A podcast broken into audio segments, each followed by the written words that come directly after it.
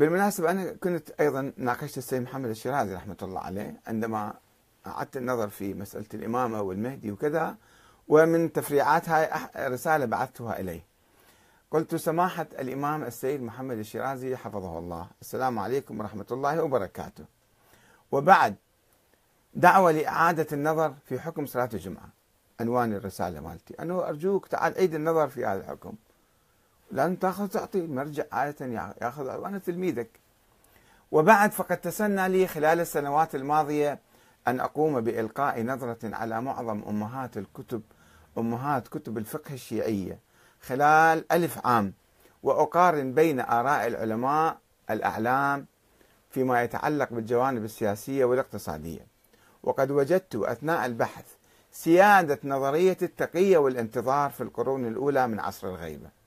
وأن تلك النظرية كانت تحرم وتعطل كل ما يتعلق بالدولة في عصر الغيبة. كما وجدت كثيرا من العلماء المتقدمين والمتأخرين يحاولون التملص من تلك النظرية اللا معقولة والمخالفة للقرآن الكريم والفطرة والواقع. وقد توجت محاولاتهم الجريئة بالقول أو توجت محاولاتهم الجريئة بالقول في القرون الأخيرة بنظرية ولاية الفقيه. واستطاعوا بذلك أن يعيدوا الحياة للجوانب المجمدة من القوانين الإسلامية كقانون الثورة والدولة والأمر بالمعروف والنهي عن المنكر وإقامة الحدود والخمس وما شابه. وقد لاحظت أن القول بولاية الفقيه تطور تدريجيا مسألة مسألة ومن عالم إلى عالم.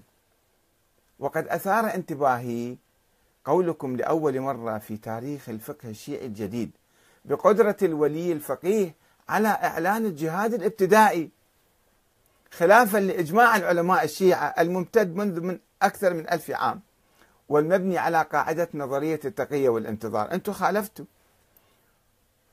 وقد عززتم ذلك نظرية ولاية الفقيه وتقدمتم بها خطوة إلى الأمام.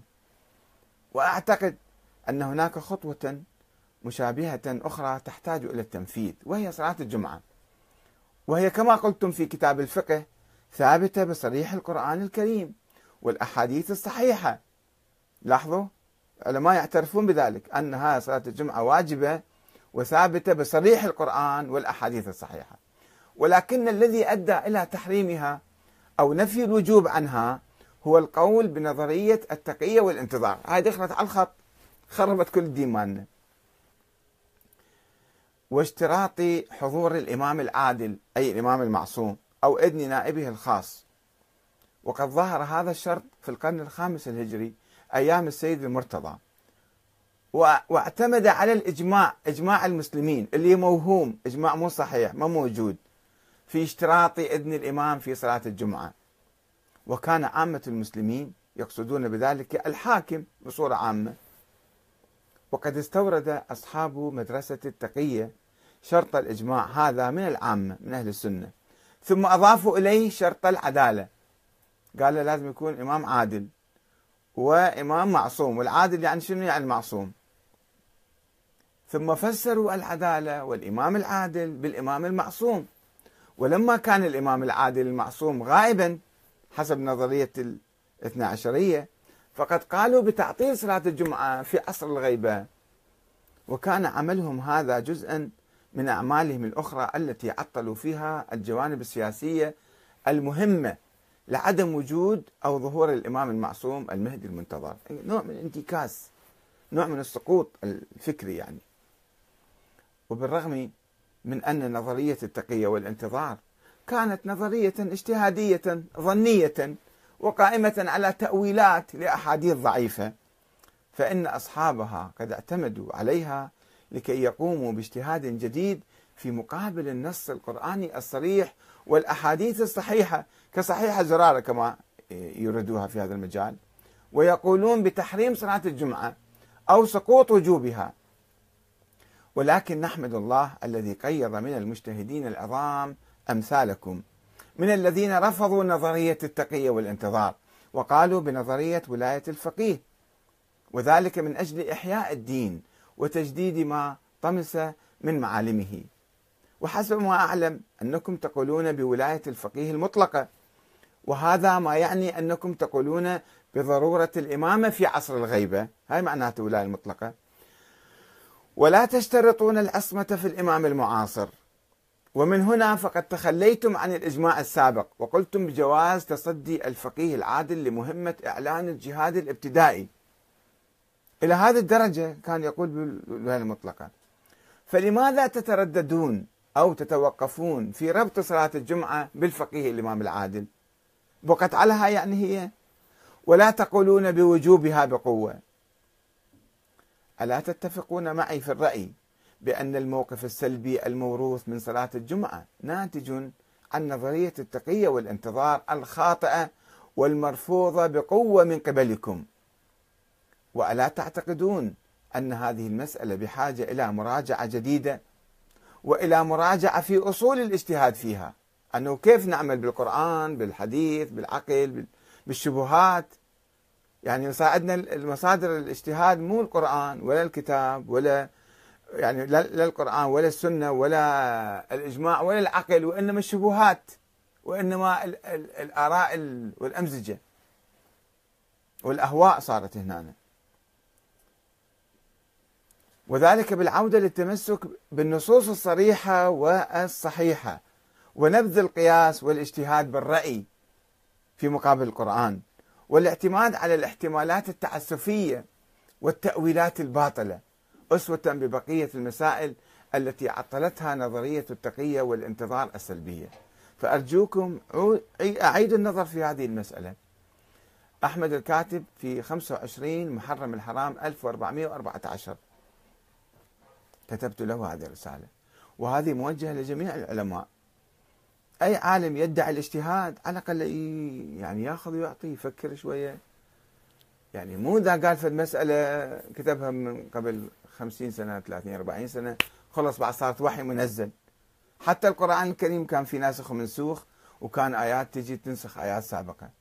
فأنت شنو عندك؟ يعني آيات مقدسة نازلة عليك بهذا الحكم؟ لماذا لا تعيد النظر فيها؟ ولماذا؟ وهل يجوز للناس أن يقلدون هكذا عالم أو هكذا فتوى في هذه النقطة؟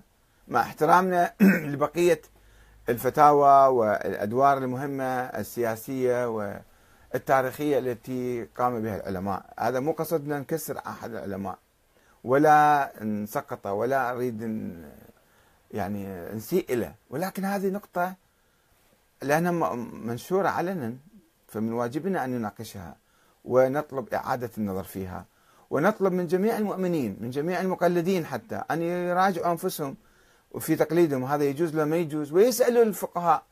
أي واحد يفتي بعدم وجوب صلاة الجمعة أو بتحريمها أو بكذا آه، وكذا. أنه ليش؟ لماذا؟ أعطونا دليل وخلي العلماء يتعلمون أن ما واحد يسألهم ما هو الدليل؟ يقدمون الدليل. مو يقول له روح إحنا الأعلم عليك أن تقلده وخلاص فتسأل بعد. شنو هالكلام هذا؟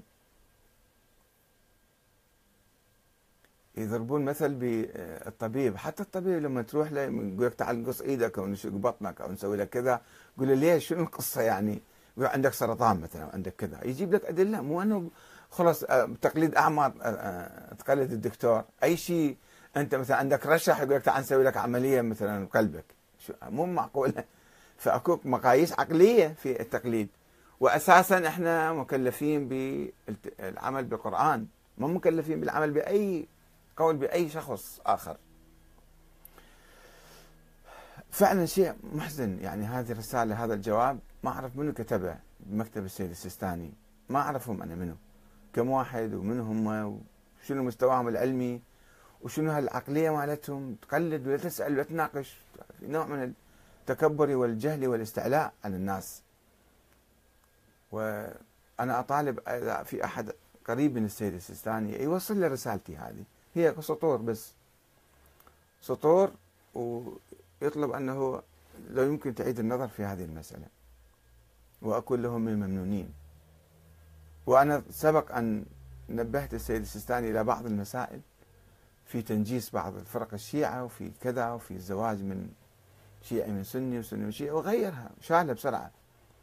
فلماذا هذه الفتوى باقية ومصرين عليها؟ شنو السبب يعني؟ بس أريد أعرف. إلى هنا السلام عليكم ورحمة الله وبركاته.